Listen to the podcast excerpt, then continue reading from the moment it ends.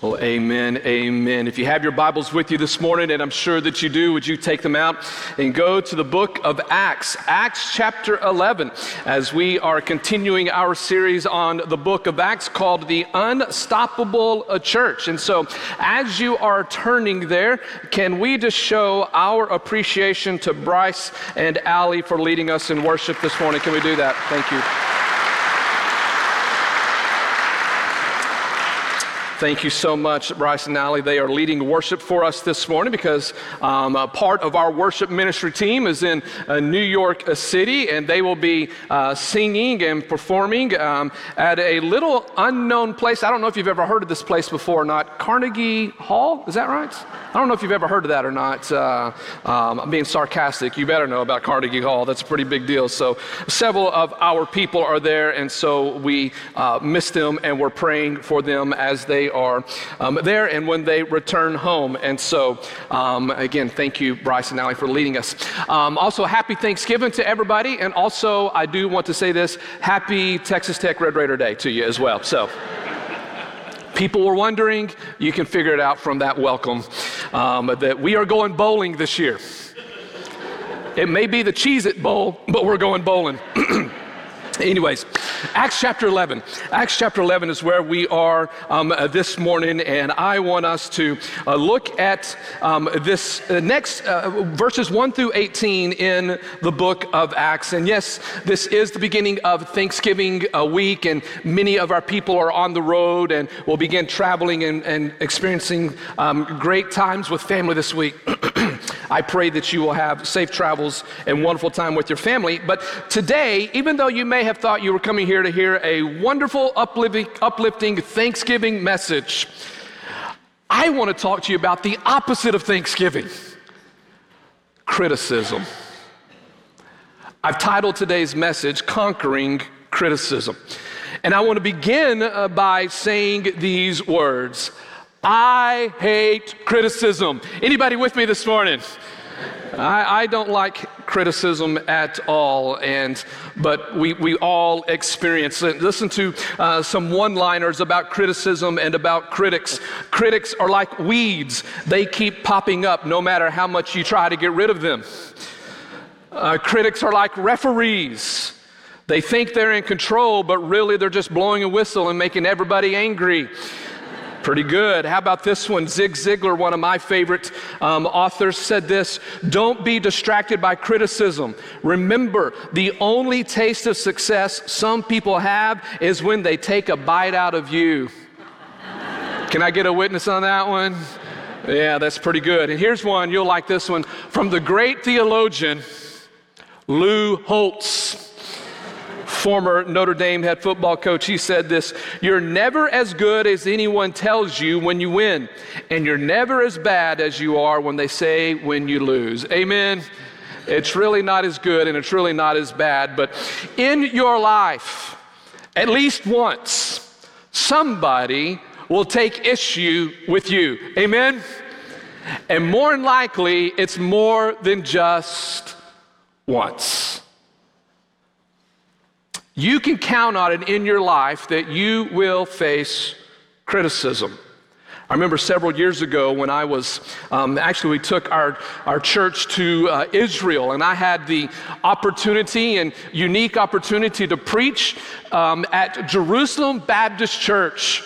I mean, a pretty cool moment. The church is right outside uh, the, the walls, the Temple Mount. Uh, it's in the background. We're at Jerusalem Baptist Church, and, and I preached what, what I thought was a great message. But somebody in the congregation did not think it was a great message. And they made a beeline to me right after the message was done and said, Sir, you did not preach the gospel, you preached a false gospel which I found ironic because the title of the message was The Gospel is for All Nations. But as criticism, what? It stung. It hurt.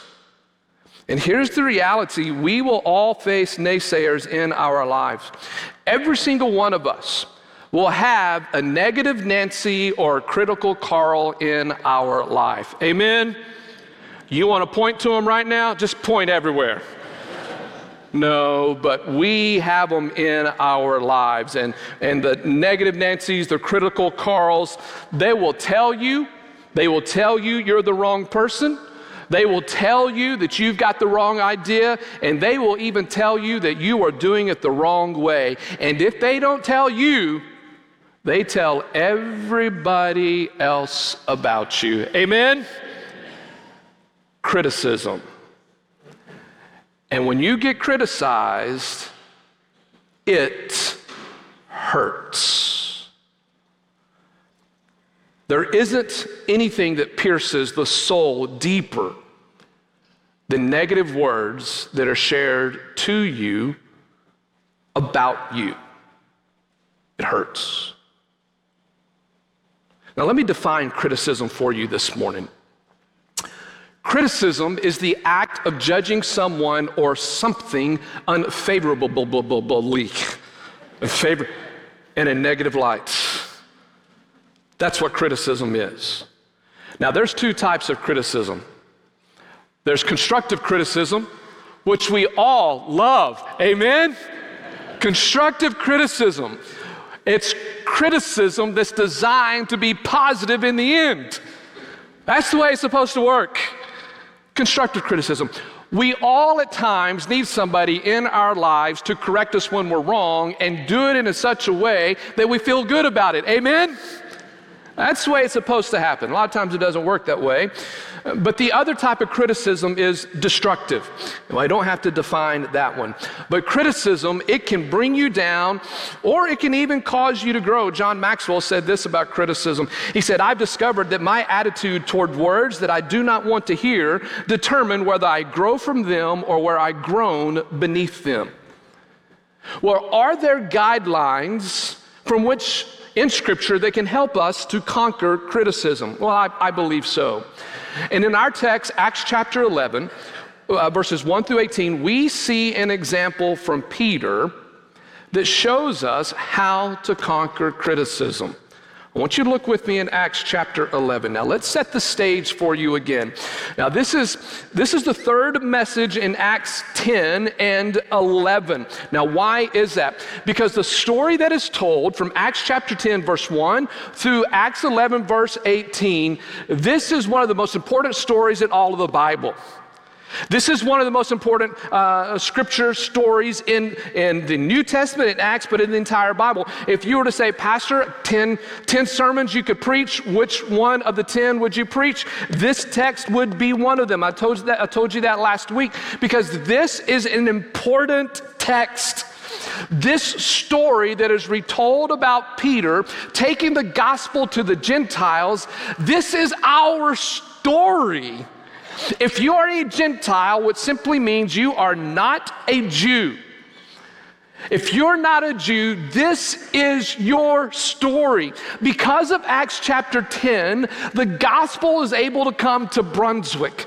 The gospel was able to come to Atlanta. The gospel was able to come to North America. Why? Because of Acts chapter 10. This is an important story that you and I, we need to know the story because it's our story. And so, what is the story? Let me review this uh, for you in case you've missed it. But in Acts chapter 10, we have two visions and two people. The first vision is to a man by the name of Cornelius. He's a Gentile who doesn't believe in Jesus. Although he knows God, he doesn't know who Jesus is. And so Cornelius has a vision. An angel appears to Cornelius and says, Cornelius, I've heard your prayers, I've heard you. Now you go find a man by the name of Peter. He's in Joppa. And he tells, uh, he tells Cornelius exactly where Peter is located. And he says, You go find Peter, bring him back to Caesarea because Peter has a message for you. And that message will bring salvation to you and your household. So Cornelius does it. He obeys, sends men down to Joppa. Well, at the same time, Peter, who's in Joppa, has a vision from the Lord. And you remember the vision. The vision is of a sheet that comes down from heaven. And on that sheet, you remember, it's a menu, right? It's a menu from Southern Soul and Gary Lee's Barbecue. Amen?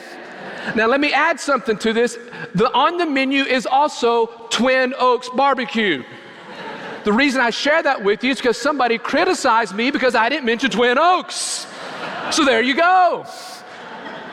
Are you with me? And Peter sees this vision, and it's all of the four footed beasts, four footed animals, the wild beasts, and birds of the air. And what does God in this vision say to Peter? He says, Peter, you get up, you kill, and you what? Eat. And Peter, who loves to obey the Lord immediately, said, No way. I'm not doing that, God, because you know I've never touched anything unclean. Oh, how self righteous he was. Amen? And God says, Peter, you need to listen to me. And God gives Peter this vision three times. says, Peter, you listen to me. You get up, you go kill and eat. And Peter tries to figure out what this story means, what this vision means. And he comes to the realization all the way through the rest of chapter 10, he comes to the realization that this vision, it's really not about food, is it? It's really not about the food.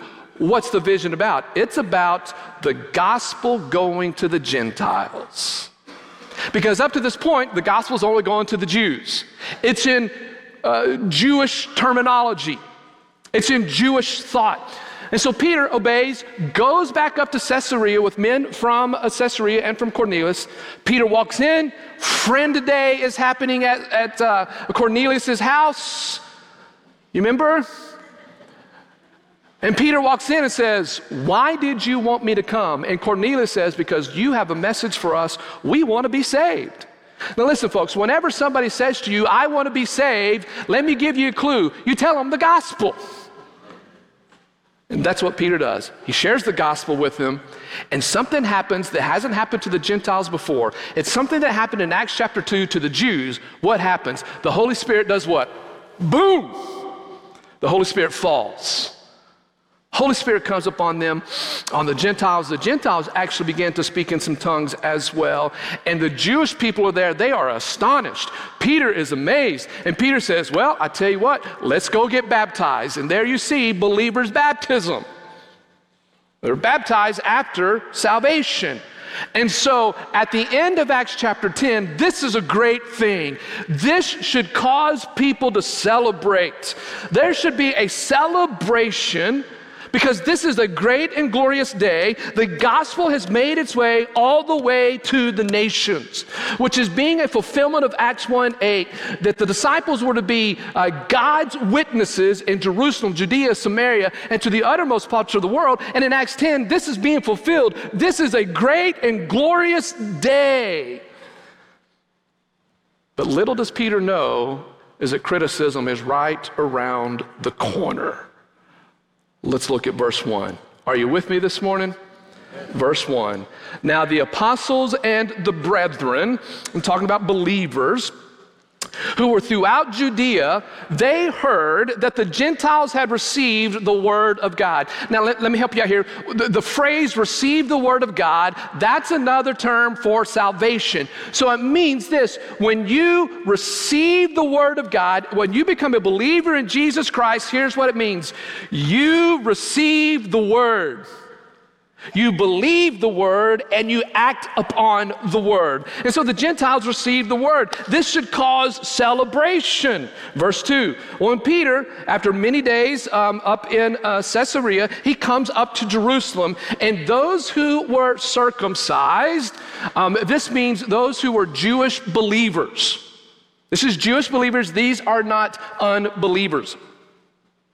Those who were circumcised took issue with him.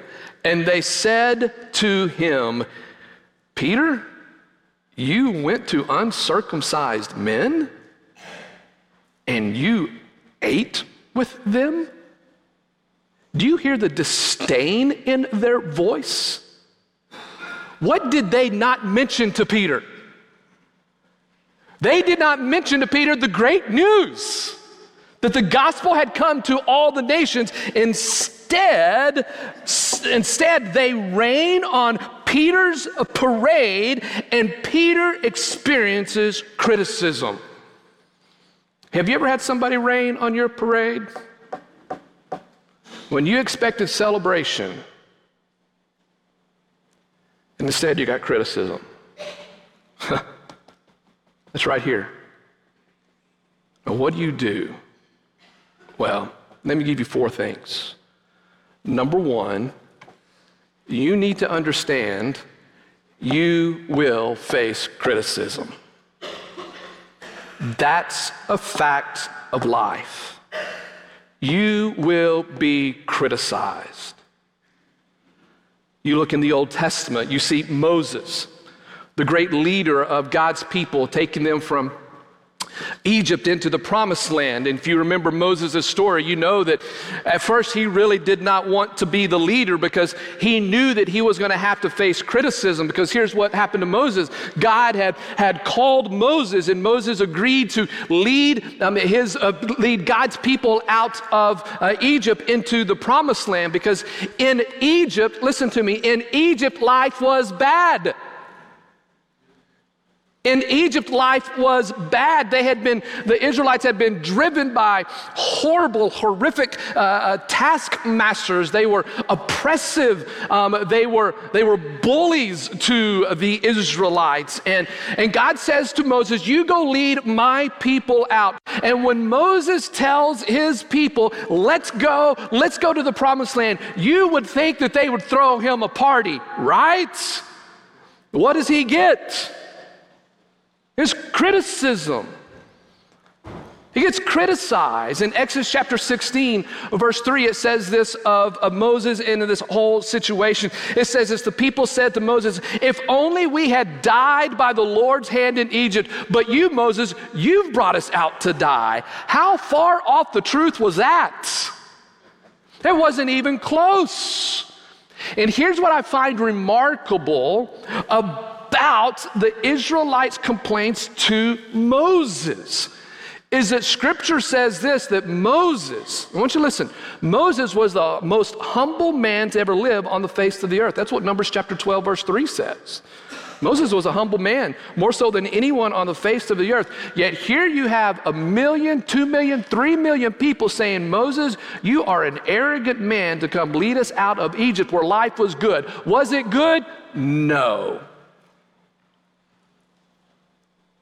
And they said to Moses, You must be Mr. Big Shot to think that you can lead us out into the promised land. How dare you? And if you've read the story, you know many times Moses said to God, God, if you don't kill him, I will, right? You kind of have that dialogue multiple times with Moses and God. And sometimes God says, Moses, I'm going to kill him. And what does Moses say? Don't do it. But you get the picture. Moses faced criticism. Um, did Jesus have any critics? Yeah, of course he did. He had his share of criticism. But what I want you to see back in Acts 11, 1, 2, and 3 is I want you to see this, and I want you to listen closely. This criticism that coming Peter's way is coming from fellow believers. It's one thing to be criticized by those who don't believe like us. Amen? Are you with me, church? It's one thing, it's one thing, Georgia Bulldog fans, to be criticized by a Crimson Tide fan. But it hurts when it's your own people. It hurts when you're sitting around the Thanksgiving dinner table and somebody says, You messed up the pumpkin pie. Are you with me? It hurts. Now, I want you to look at verses 2 and 3. There's a couple of words, phrases I want to point out to you that point to the heart of the issue when it comes to criticism. In verse 2 and verse 3, I want you to look at the phrase took issue. That's in verse 2. And in verse 3, look at the word saying. because those two words or phrases give us a clue to the heart. Hold that thought for just a second about the heart. Hold that thought. In Luke chapter 6, verse 45, Jesus tells us about the heart. In Luke 6 45, Jesus is telling us, he says, a good person produces good out of the good stored up in his heart. An evil person produces evil out of the evil stored up in his heart. And then Jesus says these words For his mouth speaks from the what? Everybody say that word? Overflow of the heart. What does Jesus say, or what does Jesus connect to the heart? He connects our mouth. Jesus connects the words we say, the words that come out of our mouths, he connects them back to what? The heart. I want, I want you to write this down. What you treasure in your heart will emerge from your mouth. What you put into your heart, what you, what you love, what you hold on to, what you store in your heart, guess what? It's going to come out of your mouth or it will show up in a tweet. Right? It'll show up on social media. It will show up in your words. Why does that happen? Because Jesus said, what comes out of your mouth, what comes out of your fingers, it begins right here. It's a heart issue. It's a heart issue. And in Luke 6 45, Jesus mentions the word store up. Um, uh, other translations will say treasure. Uh, that Greek word for store up, um, it's the Greek word thesaurus. Does that sound like an English word? It's a thesaurus. That's where we get our English word. What's a thesaurus? It is a storage of words. And when Jesus says, whatever you store in your heart, it will come out. And he says it just won't trickle out. What does he say? it will overflow. Meaning, whatever you put in your heart, it is going to come out of your mouth. You got it? Go back to Acts chapter 11. The good news has gone to the Gentiles. The believers in Jerusalem have heard it. The circumcised believers in Jerusalem have heard about the great news that the gospel is going to all the people. And in verse 2, it says this that the circumcised took issue with him. And they said to him. That phrase took issue, it really means to divide. And in some translations, it says to criticize. And the way the Greek is used here, it implies they kept going and going and going and going after Peter time and time again, meaning they would not stop. They took issue with him. They criticized him. They criticized him in public. They criticized him in private, but they went after him and they said, How dare you eat with those who don't look like us? Now, what's the issue? It's a hard issue. When you and I criticize people, not constructively, but when you and I go after people negatively to harm them and destroy them, church, listen to me. You're in the wrong. You're in the wrong. Happy Thanksgiving. Would everybody be in agreement with that? You're in the wrong.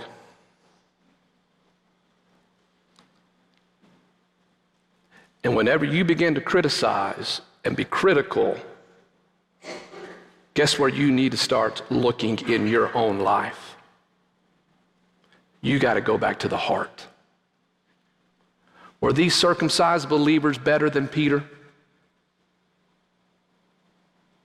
Are these circumcised believers in here that are offering their criticism, are they better than Peter? Are they on a different level than Peter? Are they on a different level, level than the Gentiles? Absolutely not. They're not. And when we begin to criticize, here's what happens we put ourselves above other people, which is contradictory to the gospel of Jesus Christ. The gospel says you humble yourself. Now, understanding context in this story, we're not talking about a right or wrong issue where somebody needs to stand up for the right and the wrong. Are you with me? When something's wrong, you stand up. But this is a problem between believers here, and we've got one group that says, Peter, we're better than you. We're, we're better than what's going on. And they don't see the goodness that God has taken the gospel to the Gentiles. Instead, they're afraid their own people are going to start looking bad. Well, they should have been celebrating, but they weren't. Yeah, I, I, wrote a, I wrote down a few things this morning as I was just reflecting on this passage this morning. I wrote down a few things as to why people criticize. Um, people criticize when they are hurt themselves. Yeah?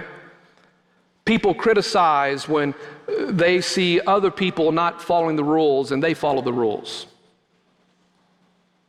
Don't color outside the lines. People criticize when they are jealous. And people criticize because they would have done it differently than you did. Right? Anybody feeling good about themselves this morning?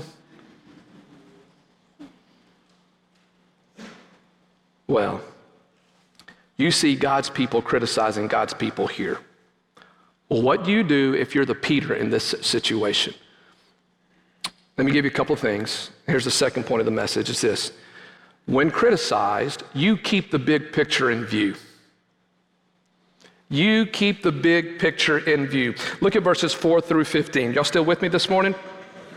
Uh, look at verses 4 through 15. Notice what Peter does and what he does not do. He really does two things in verses 4, um, uh, 4 through 15.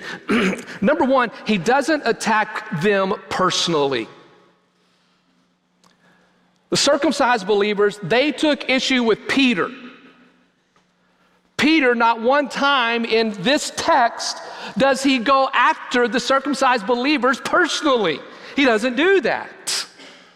What Peter does instead is, is, he, is he keeps the big picture in view. Look at verse 4. Peter began speaking and proceeded to explain to them in orderly sequence, meaning this, he laid out exactly what had happened back in Caesarea. Verse 5 I was in the city of Joppa praying, and in a trance I saw a vision, an object coming down like a great sheet lowered by four corners from the sky, and it came right down to me. Have we heard this story before? Have we heard this story before? Yeah. In, in Acts 10 and Acts 11, right here, this is the third time this story is mentioned. Three times in, I believe, 66 or so verses, this story is mentioned. Do you think God wants you to know this story? Look at your neighbor, say, I think so. He does. God wants you and I to know this story. And so he repeats this story over and over and over. Listen, on a little side note, when you read scripture and you see something that is repeated, you need to know that God is saying something that you need to know.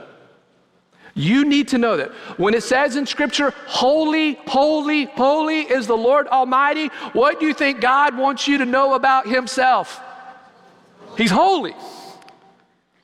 Whenever it's in triplets, what that means in Scripture, in the Greek, it means this it's a big deal. That's what it means. It's important.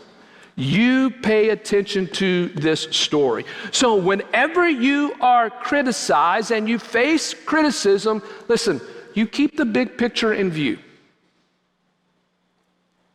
Peter is being used by God.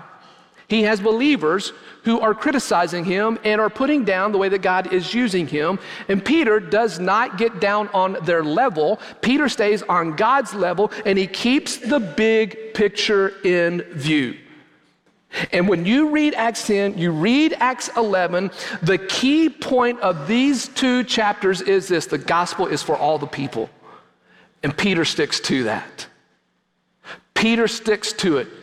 Peter sticks to his mission that God gave to every disciple, the 12 disciples, and every disciple since then is that you are a witness for Jesus Christ in all the earth. Peter sticks to his mission. He keeps his big, keeps God's view in mind. He says, I am not going to be, I'm not going to be redirected by criticism that is really coming after me. Listen, as believers in Jesus Christ, you have died to yourself. And so those words of other people do not have an effect on you. Why? Because you've died to yourself. It's easier said than done, amen? But you've died to yourself. When you're criticized, you keep the big picture in view. You stick to your mission, which is God's mission. You stay true to God's mission. Do you think God will take care of those circumcised believers? You think God is big enough to take care of them? Can God handle them? Can God do a better job than you will do? Have you ever tried to handle people who criticize you? Sure, you have. Sure, you have. But is God able? Is God able to be your defender? Is God able to protect you? Yes, the proverb says this you run to God, you run into Jehovah Jireh, you run under Jehovah, who is your strong tower. The proverb says, The righteous run unto it or into it, and they will be, anybody know? Safe. You get criticized, you run to Jesus.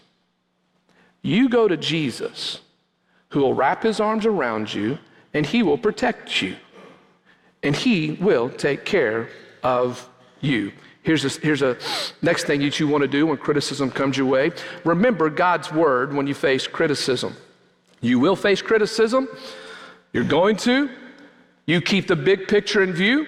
And then the third thing is you remember God's word. Look at verse, jump down to verse number 16. Jump to verse number 16. Y'all still with me this morning? Verse number 16, and Peter says, And I remembered the word of the Lord, how he used to say, John baptized with water, but you will be baptized with the Holy Spirit. Peter gives us the example of sticking to God's word over man's word. Church, believer, you listen to God. You put God's word over man's word. God's word which has already been revealed, is stronger than man's word. Now, let me give you an example. Um, some of you, you may have grown up with a Roman Catholic background. Some of you may have. And Catholics have a head of the church, and we call him what? The Pope. Well, there is a certain moment in Roman Catholicism when the Pope sits on the throne and they use the Latin term ex cathedra. You ever heard that term before? Deer in the headlights. Awesome. ex cathedra. Ex cathedra means this to speak with authority. In Roman Catholicism, it means this that whenever the Pope sits on the throne and he speaks ex cathedra, here's what it means the Pope's words are on level playing ground with God's words. Did you know that? Meaning, that the Pope's words have equal value as God's words. for those of you who have the Roman Catholicism background, um, I, I just want to let you know that's, that's not what God's word says. That, that's nowhere in Scripture. That's not what is taught from Genesis to Revelation. That's not what's taught. Because Scripture says that God's word is the ultimate authority. And that men's words are never on the same authority as God's word. Now, let, let me give you another example. As your pastor, um, God has granted me and us a level of spiritual authority that I have over your life. Amen? Say that a little bit louder, please. All right? Amen? That's the, that's the way, that's, that's, that's the God given relationship between a pastor and the flock. Right? But that does not mean that my words have final authority in your life. Right? My responsibility as a pastor and as your pastor is to say this Thus saith the Lord. That's the authority. It's the authority found in the revealed words of God that are accurate, that are always up to date, and that are always applicable and always relevant. God's word, thus saith the Lord. Those words are the words that have power. So whenever you are criticized, go to the one who has the authority. You go to the one who has the power, you meditate on his words, you dwell upon his words, and then you hide his words in your so that you may not sin against him. When you're criticized, you go back to what God says about you that you're fearfully and wonderfully made, that God knows you intimately well, that God has granted you gifts that He hasn't granted other people. That there is nobody else like you in all of this planet, to which your mom and dad say, Thank you, Jesus, because more than one of you would be difficult, right? You go back to what God's word says about you. Because when it comes to criticism, you can choose to listen to what God says about you, or you can choose to listen to what, what man says about you. And the only one that matters is what God says. And you have to decide, you have to decide whom you're going to give permission to speak into your life. Are you going to let man's words, who says, How dare you eat with the uncircumcised? Or are you going to listen to God's word that says, You take the gospel to all the nations? Big difference. Big difference. You're criticized, you go back to God's word. And then here's number four you trust the Holy Spirit to change others. Look at verse 17 and 18. You trust the Holy Spirit to change others. Peter continues this story. He says, Therefore, if God gave to them, the Gentiles, the same gift as he gave to us also after believing in the Lord Jesus Christ, who was I that I could stand in God's way? Point being, Peter says, I don't want to get in the way of God. I don't want to do that. And then look at verse 18. When they, the circumcised believers, heard this, they quieted down. Huh. Huh. The critics stopped. You see it? What does it say? They quieted down. And not only did they quiet down, they turned into the greatest worshipers that you could ever know. Do you see it? Not only did they stop, they repented. They turned. They turned from putting man down to giving glory to God. Is that not a picture of repentance? That's repentance. When they heard this, they quieted down and they glorified God. And they said, Well, God's granted to the Gentiles also the repentance that leads to life. Wow. And you notice what Peter didn't do? Peter did not ask them to change their mind and repent. You see that? He trusted the Holy Spirit and he didn't fight with them. He let God take care of this. Billy Graham said this one time. He said this You can wrestle with a pig, but only one of you is going to enjoy it. right? You can wrestle with the pig, but you're probably not going to enjoy it. So, what do you do? You trust God. Is God able, church? Is God able when somebody comes into your life and puts you down, ignores you, rejects you, says all kind of bad things about you that are not true, is God able to take care of you? Absolutely, He is. You listen to the voice of God. You listen to the voice of truth. You fill your mind with the things of God and you trust Him. You trust Him. I want you to look at Psalm 118, verse 6. It's going to be up on the screen. Uh, Psalm 118, verse 6 um, says this. I think it's on the screen. Yeah, can we go up? Maybe I don't have it. Okay. Is it up there? Yep, there it is. Okay. Psalm 118, verse 6. I love what David says here. Um, it's actually one of my uh, favorite verses. It's also repeated in Hebrews as well, but it's a great verse to memorize when you're being criticized.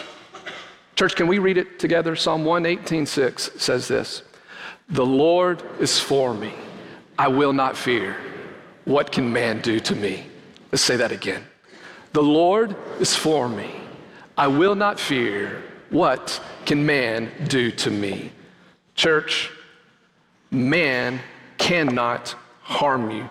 Yes, they can take your physical life, but they can't take your soul, and they can't take your eternity. The things that we need to invest in. So if you are being criticized, you hang in there. You keep preaching Jesus. You keep running to the cross. But if you're the one who's being the critical heart and you are criticizing, there's three things. Scripture calls you to repentance, that you turn from your wicked ways. And Scripture also says this that you need to consider others better than yourself. Paul writes in Philippians chapter 2, he says this do nothing out of selfish ambition or vain conceit but, out of pure humility for others. Consider others better than yourself. He says, Do not look to your own interests, but you look to the interest of others. Listen, if you have a critical heart, the focus is typically on you. You turn your attention away from you. You turn it on to Jesus. You turn it on to others. And the last thing, if you are the critical person in this story, here's what I would encourage you to do. You tell God thank you for that person that you have been critical about. And vice versa, for those who have been criticized, tell God thank you for what's going on in that person's life. Paul says this in 1 Thessalonians. He says this In all things, give thanks, for this is God's will for you. Church, the gospel calls us to a higher living standard. Grace does not call you to a lower standard of living. He calls us to be above and to follow our Lord and Savior in Jesus Christ. The message of chapters 10 and 11 is the gospel is for all people. And if you're here this morning and you've never given your life over to the gospel of Jesus Christ, hear this promise from Paul in Romans 10 13. He says this that if you believe in your heart that God raised him from the dead and you confess with your mouth that Jesus Christ is Lord, here's the promise you will be saved. Will you do that today? Will you get right with the Heavenly Father? Then once you do that, get right with the men and women in your life.